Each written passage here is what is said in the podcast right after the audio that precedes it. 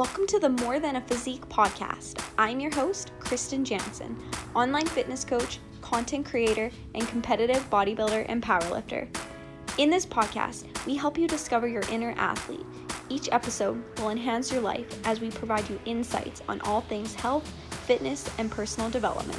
Now let's bring out your inner athlete.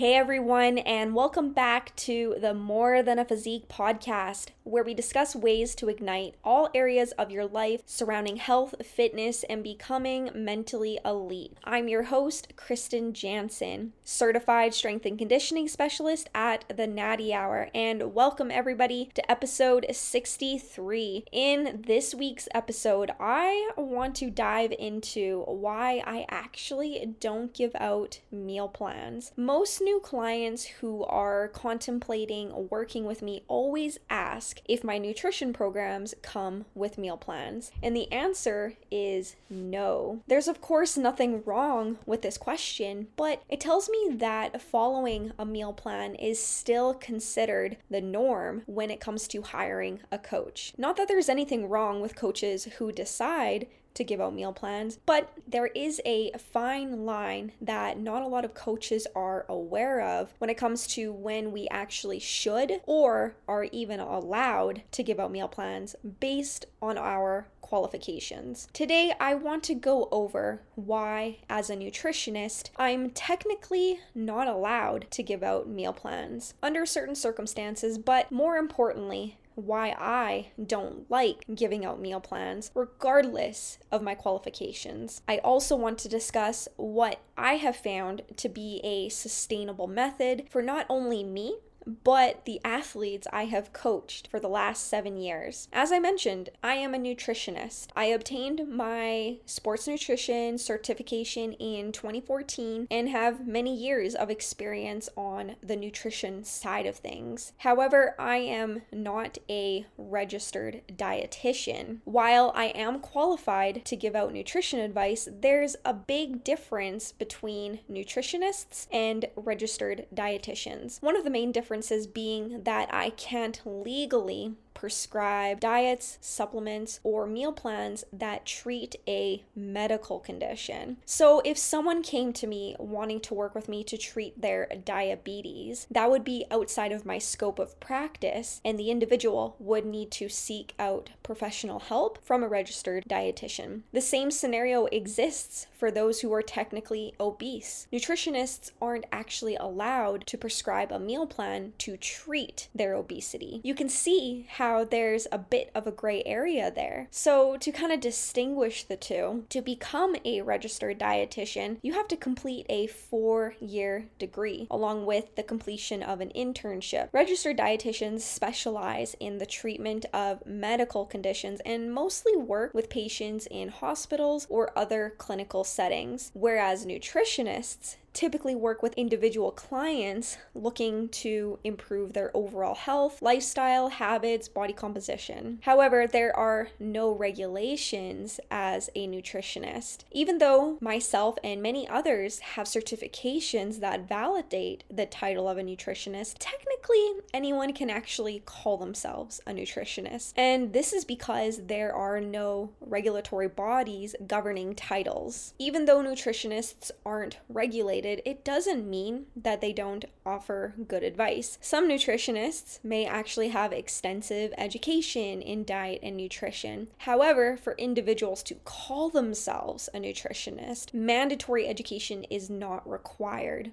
most of the time. So, hopefully, just having an understanding of that helps you maintain just some caution when you're selecting a coach and who you want to work with. Even though many nutritionists, such as myself, are more than qualified, it's important to remember that some are not. If you'd like to learn a little bit more about how you can make an educated decision when you're deciding who to hire, make sure you go back and listen to episode 23, where I discuss how to pick a fitness coach. Now that we understand the difference between a nutritionist and a registered dietitian, I think it's safe to say that most of you who are listening likely will end up working with a nutritionist versus a registered dietitian. Like I mentioned, most registered dietitians work with patients in need of assistance with medical conditions. Most of you who are here are likely looking to achieve your fitness goals by learning how to change your body composition, maybe to feel more confident in your own skin, or even how to live a healthy and balanced lifestyle. With that in mind, it is important to note that there's a gray area where nutritionists can get away with giving out meal plans to their clients if they are doing so in a way that's not to treat, keyword there, treat a medical condition. Again, there's nothing wrong with coaches who choose to do that. For me, though, the legal liability of this gray area is just not worth it. When I first started coaching, actually in 2014, I used to give out meal plans to all of my clients, and this is one of the other reasons why meal plans are just not for me. I would spend hours upon hours creating what I thought to be the perfect meal plan for the week. I would put countless hours into creating yummy recipes and giving my clients variety, unlike the cookie cutter, boring chicken and rice meal plan I received from my previous coach at the time. Funny story, actually. Kyle and I hired the same coach right after I was finishing up my CA designation. A week later, we decided to go on a trip to Whistler, and I had just finished a four year grueling articling position for any other accountants out there, you know what I'm talking about. And we were just desperately at that time in need of a trip together. However, we also had goals where the following year we wanted to compete. So at the same time, we decided to hire a coach coach. We were given the same meal plan and told to stick to it even on our trip. So we ended up lugging a cooler around with us, Tupperware whenever we went out and were exploring around the city. I'm not gonna lie, but it put a real damper on our trip. Let's just say we didn't experience Whistler the way you should experience Whistler. We were too afraid to eat out and actually just enjoy ourselves. Another funny story is when the grocery stores at the time stopped making our brand of oatmeal that was on the meal plan. Kyle ended up finding another brand with the same macronutrient profile, but nope, we were told by our coach we needed the old brand and we had to stick to it. So we actually ended up ordering it online, and this was back when ordering food online really wasn't a thing. Let's just say that this lifestyle didn't last long because it didn't work for me, nor did it work for Kyle if I'm speaking for him as well. I knew at the time how boring and unsatisfying it was to be on this type of meal plan. And as a new coach, I wanted my clients to actually enjoy what they were eating and not feel the same way that I felt. I also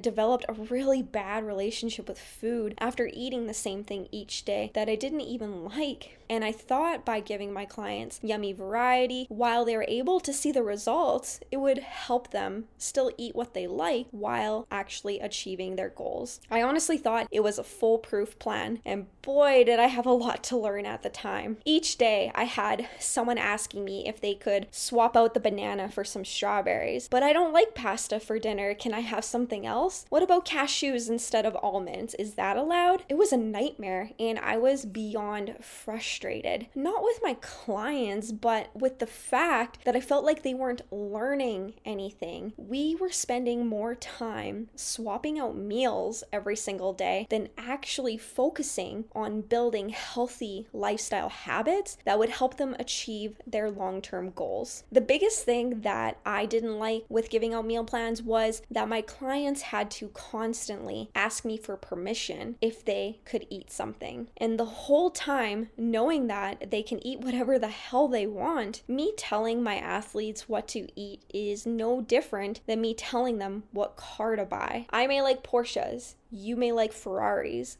Both cars are great, but they're both going to get you from A to B when you're driving them. No one is wrong and no other is right. It comes down simply to your preference as to which car you would prefer to drive. And you should be entitled to make those decisions on your own. The meal plan option within my coaching program actually ended pretty quickly. I couldn't help but ask myself, how is me spoon feeding my clients like they are children, telling them, eat this, not that, every single day, ever going to set them up for success? I knew that I would never be able to make my client the perfect meal plan. And if I did, it wouldn't last long because their preferences would change. And why shouldn't they change? Heck, change all the time. Now, some people prefer to be on a meal plan, and some coaches do just fine with giving out meal plans. Maybe they don't run into the same problems I had, or maybe they don't mind telling their clients what to eat on a daily basis. I'm not saying that my way of doing things is the right way, but this is what I prefer because after coaching for seven years now, I can say that my clients have way more success and actually have the skills to maintain their results after our time together. They are more independent when we're focusing on other principles. And that right there is my biggest goal as a coach. So, what do I do differently now? My goal is to teach my athletes flexible dieting principles. Flexible dieting, for those who don't know, is just the process of consuming foods that you love within moderation. It allows foods that fit within your specific daily macronutrient targets. This way of eating provides dieters freedom in their food choices, which may help actually keep the weight off over time and create a positive and healthy relationship with food. And I have definitely found this to be the case over the last seven years and the most sustainable method for my clients. I actually have a step by step process that I teach my athletes of how to implement this new lifestyle. Yeah, you know what? It is a little bit of a learning curve. There is a learning involvement that is expected from my clients where in the beginning,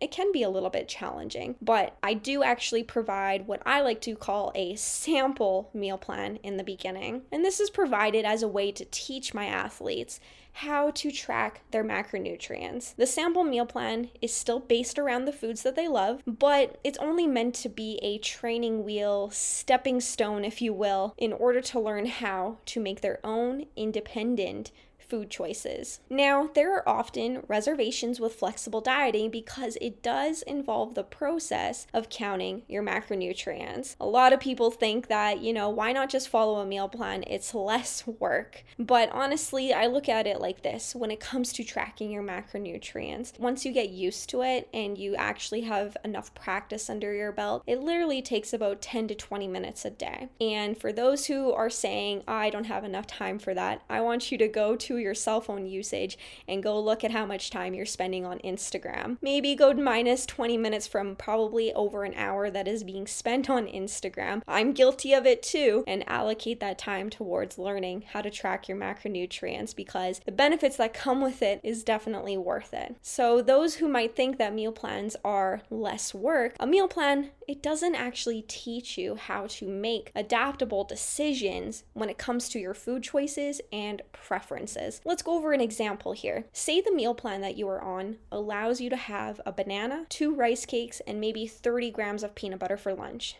But you go to work and your boss brings in some pizza. It smells so good and you're just dying to have one slice. But it's not on the meal plan. You limit yourself to one slice. You, you say, screw it, I'm gonna have one slice. What happens after? You feel awful. When in actuality, if you actually took a step back, you would see that maybe in this case, the calorie profile for one slice of pizza may be very similar to your lunch on your meal plan. People often see it as this I'm on the meal plan or I'm off the meal plan. It causes us to create a black and white mentality that we followed the meal plan, therefore I did good. I didn't follow the meal plan, therefore I did bad, which often isn't the case at all. And I have yet to see this scenario play out for those practicing flexible dieting. Often people get turned off with flexible dieting, thinking it's an unhealthy way of consuming whatever you want. And that's known as if it fits your macros. That's all that matters. But I think that it's important to remember that flexible dieting and if it fits your macros are very two different things, actually. Remember, we define flexible dieting as the process of consuming foods that you love within moderation. Whereas if it fits your macros typically means what it means. If it fits your your macros, then call it a day. With flexible dieting, we still want to focus on having an inclusion mindset. And this is where we are still intentional with having high quality, nutrient dense foods each day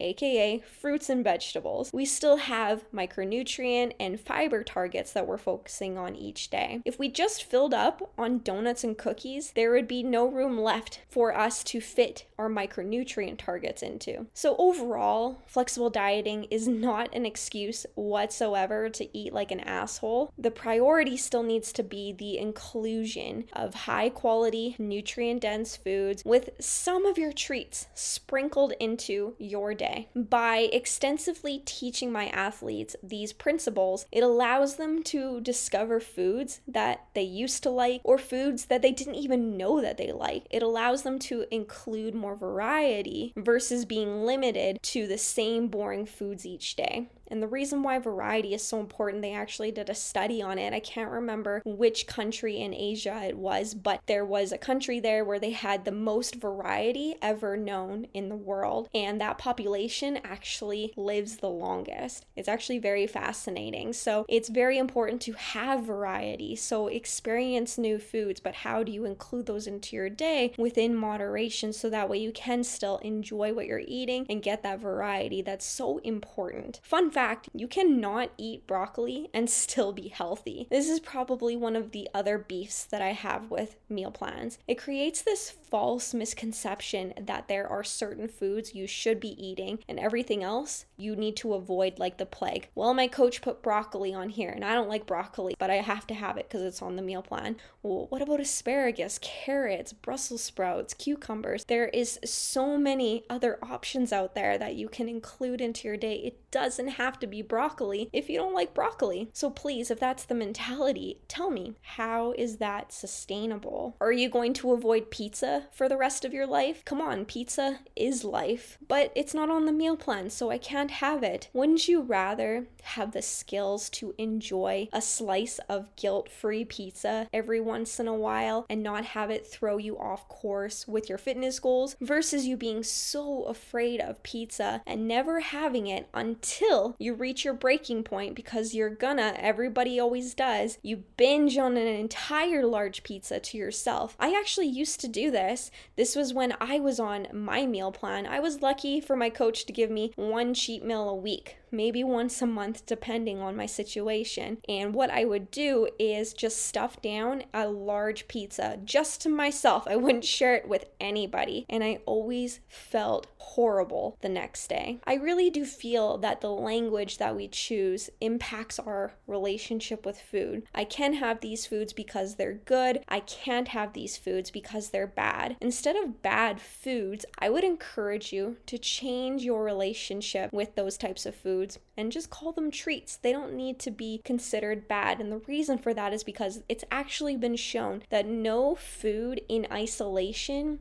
is inherently bad for you. The difference between quote unquote bad foods and quote unquote good foods is how satiated you are left feeling after you have consumed them. Some foods are more calorie dense and the others are more nutrient dense. That's the difference. That is the only difference is how you are left feeling by avoiding these foods you think that are bad, it's only doing more harm than good when it comes to having a healthy relationship with food. Instead of focusing on foods to avoid, I recommend focusing on including healthy, nutrient dense options as well as variety into your day. Then sprinkle in some treats here and there. Instead of obsessing over the things you can't have, with this approach, I want you to focus more on including healthy nutrient dense foods into your day and focus as well on eating a sufficient amount of fruits, vegetables, fiber, protein, and water. Once these targets have been met, be okay with enjoying one of your go to treats each day. Yes, you heard me correctly, each day. Now, you might be wondering why am I encouraging this? And the reason is because I find that enjoying things that you crave each day increases adherence. You can only restrict yourself from foods you enjoy for so long until your willpower runs out. It doesn't refill at the start of each day, the more you restrict something from yourself, the more you want it. And we all only have so much willpower until it's all gone. And what happens when it's all gone?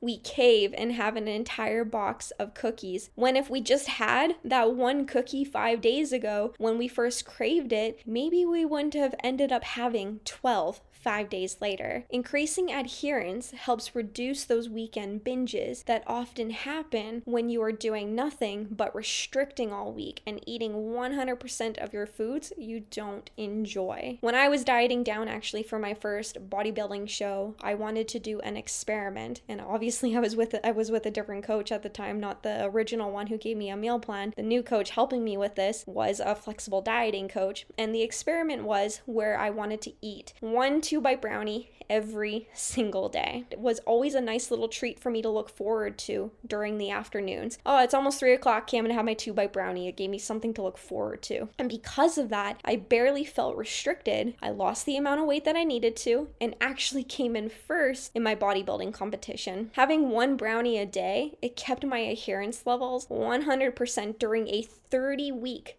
dieting period. I dieted down for 30 weeks. And the reason I was able to do so flawlessly was because I included things that I craved into my day within moderation. Not saying anyone needs to go out and do anything this extreme, but hopefully this gets my point across. Overall, I want you to know that it's so important to find a program or plan that works best for you. If following a meal plan works, then ignore everything I am saying. I am just sharing my experience as an athlete and as a coach. But if you find when you follow a meal plan that it creates some of these misconceptions I am talking about, and you see your your fear of food go up and your relationship with food starts to suffer, it's at that point that I would encourage you to take another look into a different approach because food is our fuel. It's also how we socialize. You don't need to give up one or the other. It doesn't have to be one or the other. You can have both. And you deserve to be able to go out, enjoy yourself in a guilt free manner while still achieving your fitness goals. So take the time to make sure that you are actually following a plan that allows you to easily, easily accomplish this. All right, team, that about wraps up this week's episode. I really do hope that you guys found it helpful. Thank you all again so much for listening. If you haven't already, be sure to head over to iTunes and leave the podcast a review. As you guys know, it actually helps me out to make sure that we're able to continue to grow the podcast. And each week, I am definitely putting in a lot of time and effort to be able to provide you guys with this content. The only thing that I ask in return is that you guys share the podcast with those that you love and actually leave the podcast podcast a review. It shows that you support what I am doing for you all. So thank you all again so much for listening. I look forward to chatting with you all again next week. But until then, go out there, strive for more, be more, and ignite your inner athlete.